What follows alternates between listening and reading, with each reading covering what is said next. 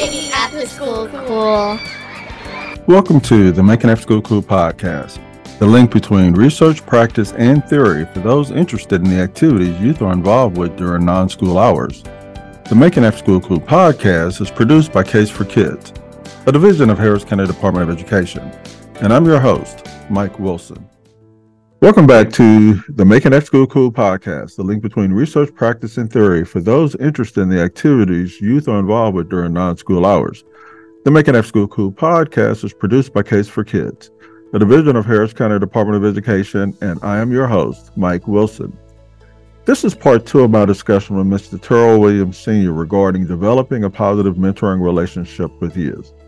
Uh, on part one, our discussion, we talked a little bit about developing intervention and prevention programs to assist young people to be successful in school. Uh, and you had mentioned the No C Society. Can you give us a brief summary of these efforts and the types of outcomes you would like to achieve? Oh, absolutely. Um, I think most of us can attest to the fact that when we made C's going to school, uh, the difference between a C and a B normally was effort, uh, and not necessarily uh, technical ability and learning. It's, it was typically the amount of effort that we put in, and and my goal uh, with the No C Society, because when I made C's, uh, which I made several, uh, I can attest to the fact that I, I, if I, I know that I could have made a B. I know that I could have if I would have actually focused on that. But it appeared to me that as a grown person, I remember that that wouldn't have the fact that I if I had made straight B's versus straight C's would not have made a big difference to most people. But if I had made straight A's versus straight B's, now that would have been if I if I say I made straight A's, there was a lot of hoopla about that. So I think that that you know for those who are blessed to have the academic, academic acumen to be able to make straight A's should be applauded and continue to be given uh, all the attention that all that warrants. But I think that a lot of people think that if they can't get in that A honor roll, nobody cares. Nobody cares. If I, if I make, if I make, as long as I don't make a D or F, I'm okay. But what if there was an entity that says, hey, you know what? You put forth the effort to refuse to settle for a C, and you work hard enough and you get B's, we're going to recognize you. I think that that would make a huge difference. Because now, before a, a, kid would be willing to settle for that that C, if they knew that they were going to be given some type of recognition or you know it was going to mean something that that they would really put forth a. And I can attest to this because as a kid my uncle told me that he would give me a dollar for every A and he would give me a quarter for every B, but I get nothing for C. that was incentive for me, you know, really to try to really hard. Now everybody can't do that. No one, and everything should be based on money. But the, the goal is this: the goal is to get people, especially those who are in school, to put forth that extra effort because it means a lot in terms of potential for scholarships. It means a lot in terms of this their their understanding what they're doing because they're putting forth that extra effort. And so uh, I, I, came up with this No C Society thing. Uh, got a got a little logo for it. I'm going to be uh, trying to work so the kids can even have uh, shirt, and have gear uh, you know, like if you're a member of the honor society, you know, you, you have that. But if you the no C society, this is saying I refuse to make a seat. Yeah, yeah. And I'm going to put forth all the effort I can to to at least make a B. And many times, if they see that they can make B's, hmm, well, maybe I can make that A. Yeah. So it's it's a stepping stone potential, and, and it's just an it's a it's a that's what we got. That's what we're going to try to do, and uh, and we started trying to put together some some formats for that. It's actually worked before. It worked in the '80s because I, the young lady I told you about, uh, and and it was so many. It was just at that time uh, where I was was not willing to make the make the effort to really accommodate the amount of kids that were starting to come because I had about 50 or 60 kids in that in that church and but we had people working uh, registering them making sure and we would give them recognition for their if they did you know as they were making their the, the grades and things of this sort and they responded but sometimes when if you don't have the people working that's that you need to to keep it going uh, it can, can become a little overwhelming. So we couldn't maintain it. But that's that's something I would try to uh, avoid the next time and try to make sure that everything is is adequately manned so that we can uh, forge ahead with that. Yeah, and I like the fact that I think if you, you know uh, uh the terms that kids use now is merch and swag, and I think if you do have something where you know they could wear, be it a jacket or a sweater or something. I think that also encourages uh, mm-hmm. young people a lot because they do identify with what they see. Uh, I do remember there was when I was in elementary school, there was this. Uh, it was a, a probably owned Dairy Queen, and the owner, what he would do, if you got an A, you would get a hamburger, uh, and then if you got a B, you could get uh, fries and a drink.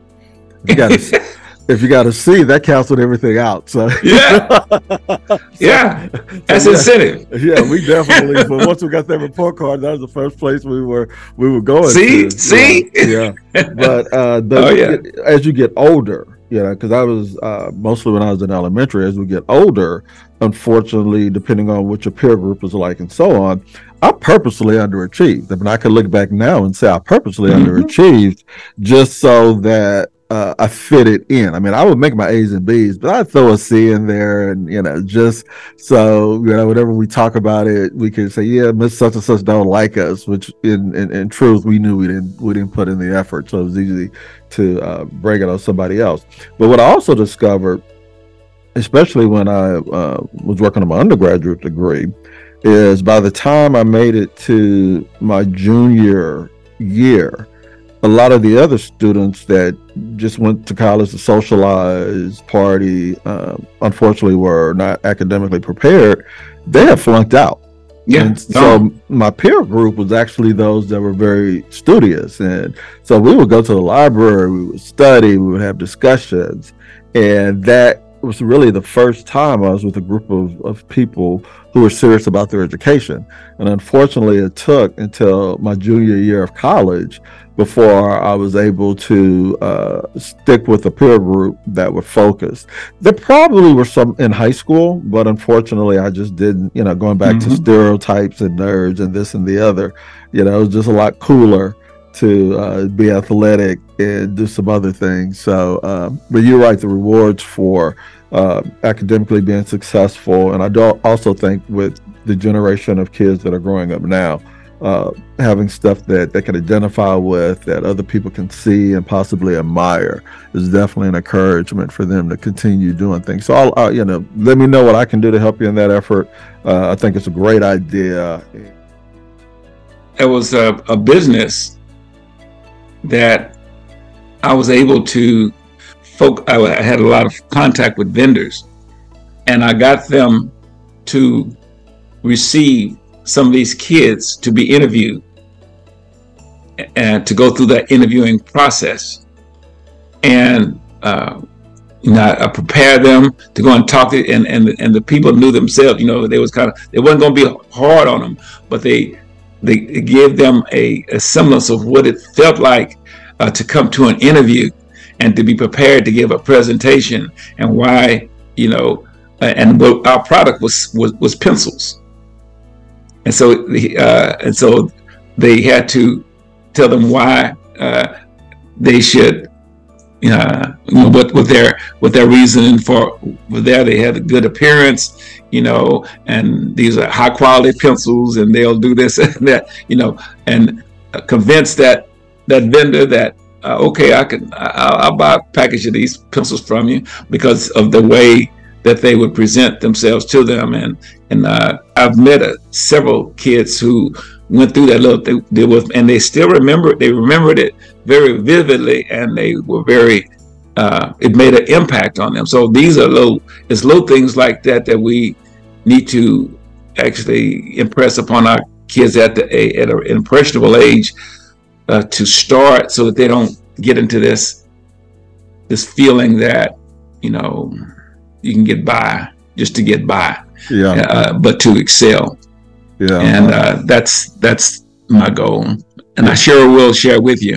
Yeah, I know. Unfortunately, for those that have, uh, and I've done a previous podcast on the growth mindset and the fixed mindset, and so those with the fixed mindset, if they don't, you know, they may go ask for an application, are dressed appropriately, uh, turn in the application, and then they never get a call back and it's easy for them to blame the other person. Well, this person was prejudiced. This person didn't like me. Whatever, whatever, whatever, whatever. Uh, but once they are informed that you know the price you pay for some new Jordans, you can actually buy uh, uh, some dress shoes, khaki pants, a button-down shirt, and a tie, even if it's a clip-on tie and then go ask for an application and see how that person responds to you. And so, you know, just sharing those little nuggets, and for those that are willing to accept those nuggets, I think they'll realize that they will be able to have access to things that they thought was somebody else's fault for why they didn't have it.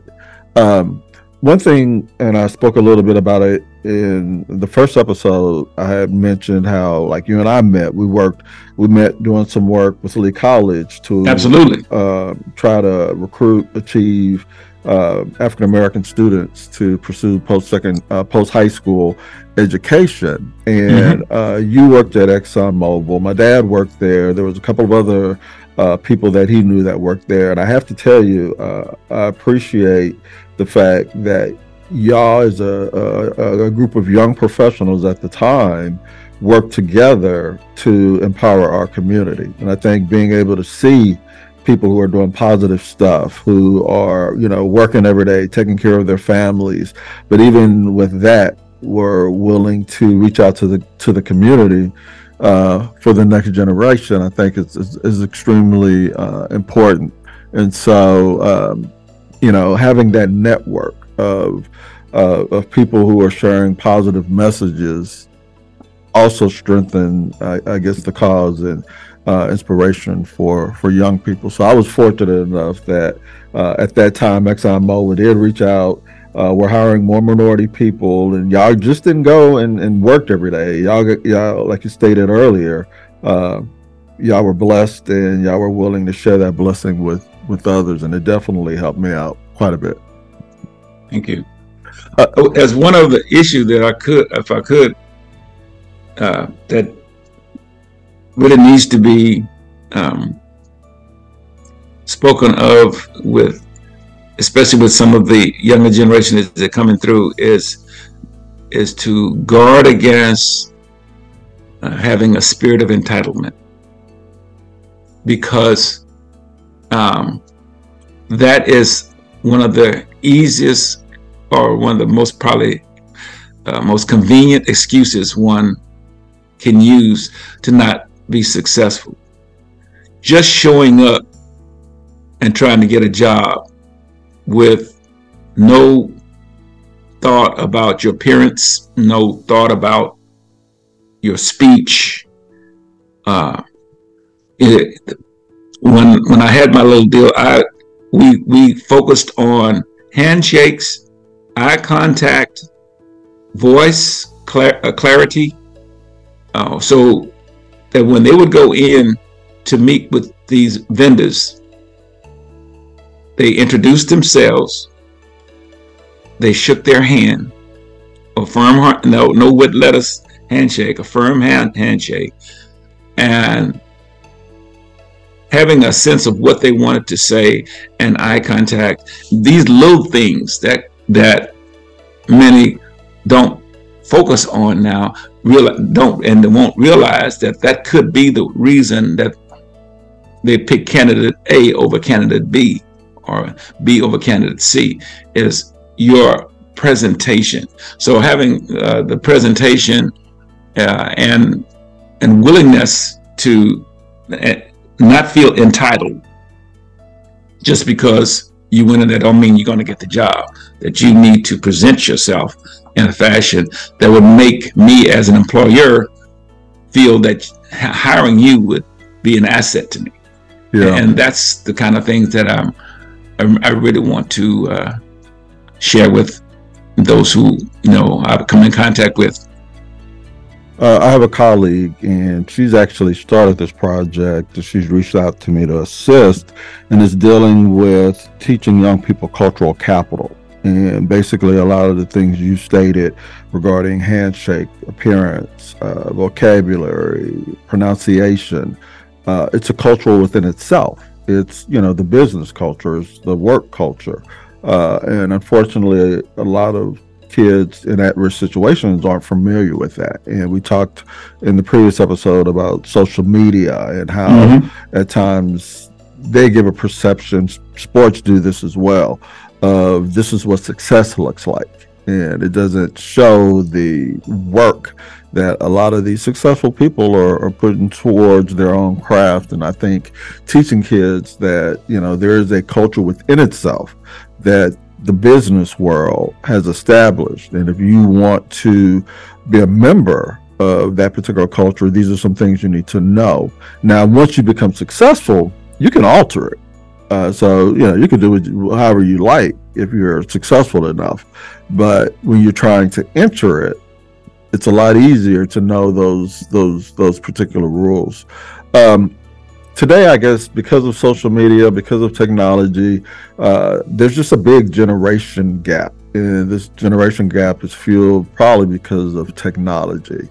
And sometimes I think that gap makes some people hesitant in terms of working with young people. Plus, young people tend to be a little bit more expressive today, be it, you know, their hair color, uh, the form of dress, there's more piercing. Piercings, uh, yes yeah, mm-hmm. uh, tattoos. Why do you think some people are hesitant to develop mentoring relationships with with young people? You, you, I can tell you, in my own neighborhood, uh, I have not gone in. I've been here 35 years, and I have not gone into the homes of only two to three, three of my neighbors. Yeah, and, and there was a time when there was a free flow of that, but no more. Uh, the trust factor is very low. Um, and unfortunately, some parents uh, don't make an effort to really teach their children to engender trust. Because if a person, you know, there's this, I guess, the culture now to be different, you know, to have multicolored hair, to have multiple piercings, to have a lot of tats and things of this sort.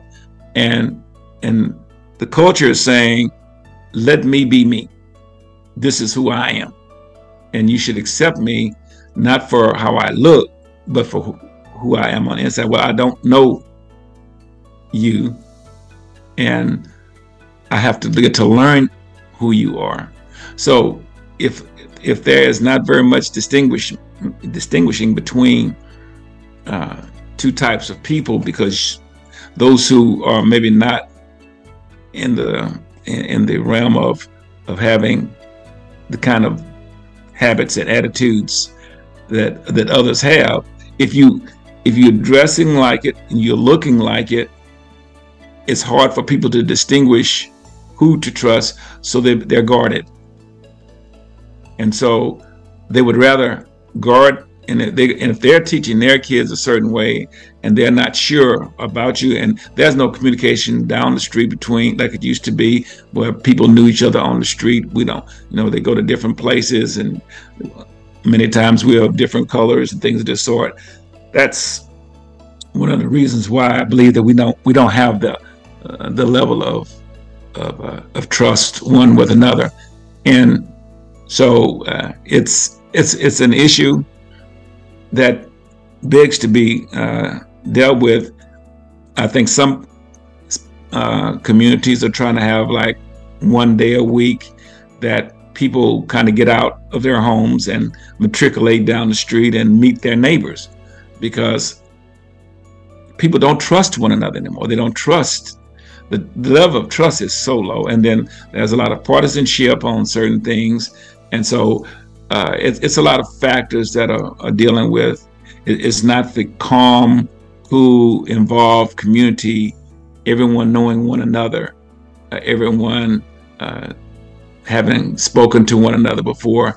And so that's what's, I think, contributing to uh, the lack of being able to, uh, I guess, communicate and, and be, you know, for me to help your my neighbor's child I need to open up my heart. But a lot of people are afraid. They're afraid of being, you know, do you steal? Do you, you know, uh, are you going to tell your friend that I've got this in my home and, and things of this sort? Or you wish that you had that, uh, or you you may covet my child's, my child, I might be able to provide for my child, you know, TV in their room with this and that. And, you know, and that, that child may covet what I can afford for my child and and do some other things. So so there's a fear of that some people have. So they're very guarded. So uh, that that's one thing that hopefully uh, hopefully we'll get past. I remember, and I was very little. Uh, I remember when it was not common for everybody to have air conditioning, and so you know, a few people had the window units um, back then, a lot of people would put fans in the windows, and mm-hmm. you know the cold air would come in. But you also had porches. Uh, pretty much everybody's house had a porch. Absolutely. And so everyone went outside, and everyone had a chance to to get to know each other, to know each other's kids, because we were just all outside, and then gradually, Absolutely. gradually mm-hmm. with you know uh, central air uh, the development of subdivisions because similar to what you said I, am living in my neighborhood now for about 15 years. And uh, when they started building it the street that i live on was the first street that they completed. So all our neighbors knew each other. It was just we were all the the first uh, to start buying houses in the subdivision. Now as the subdivision has continued to grow uh, we don't go out as much. And i have not uh, been in like my mom lives right across the street from me, so of course I'm at her house. I do the I do know the names of the people that's living next to me, uh, and we do you know during the morning if we see each other we say hello and so on. But gradually we are uh, not socializing as much, mm-hmm. and I think there are opportunities. Uh, some of the efforts that you're doing uh, a lot of the after school programs and out of school time programs that we cater to that we try to provide some some, some staff development with um, uh, religious institutions are recreating a community. And i think it's important that uh, the adults that are participating in those types of environments are are skilled enough and start looking into as well as discussing uh, what are some upcoming trends. Uh, mm-hmm. Today's generation is very techno savvy. Absolutely. You mentioned AI. I remember uh, when we started using calculators in schools. Mm-hmm. And a lot of people were like, oh, now kids aren't going to think, you know, this is going to answer their questions and so on. And so, my perspective of it is we know it's going to happen. We know kids are attracted to tech. Um, how do we get ahead? And there you how, go. how do we uh, make sure that if they use AI to help complete a paper, they still need to know the content of that paper. Mm-hmm. Um, and uh, so it's just the tool like a car helps us to get to point A to point B a lot faster than walking, but you still need to know what to do once you get to that particular point. So I think after school, a lot of school time programs, I think mentorship type relationships, those personal uh, one-on-one connections with caring adults to help guide young people as opposed to their peers just giving them um, advice is what's going to help prepare them for what's coming next. Uh, I can continue to talk with you. In fact, I'll probably invite you uh, back again and we'll discuss some things. But uh, I definitely want to thank you so much for joining me today. Uh, it was great catching up with you, and Same I appreciate here. the time and your willingness to share your journey and the fact that your journey is continuing. I think sometimes when people retire, they feel like, okay, I've done my, my job. I'm not I'm not doing anything. But uh, I applaud you for continue to do some of the work that you're doing. Thank you so much, and I appreciate you the opportunity to share.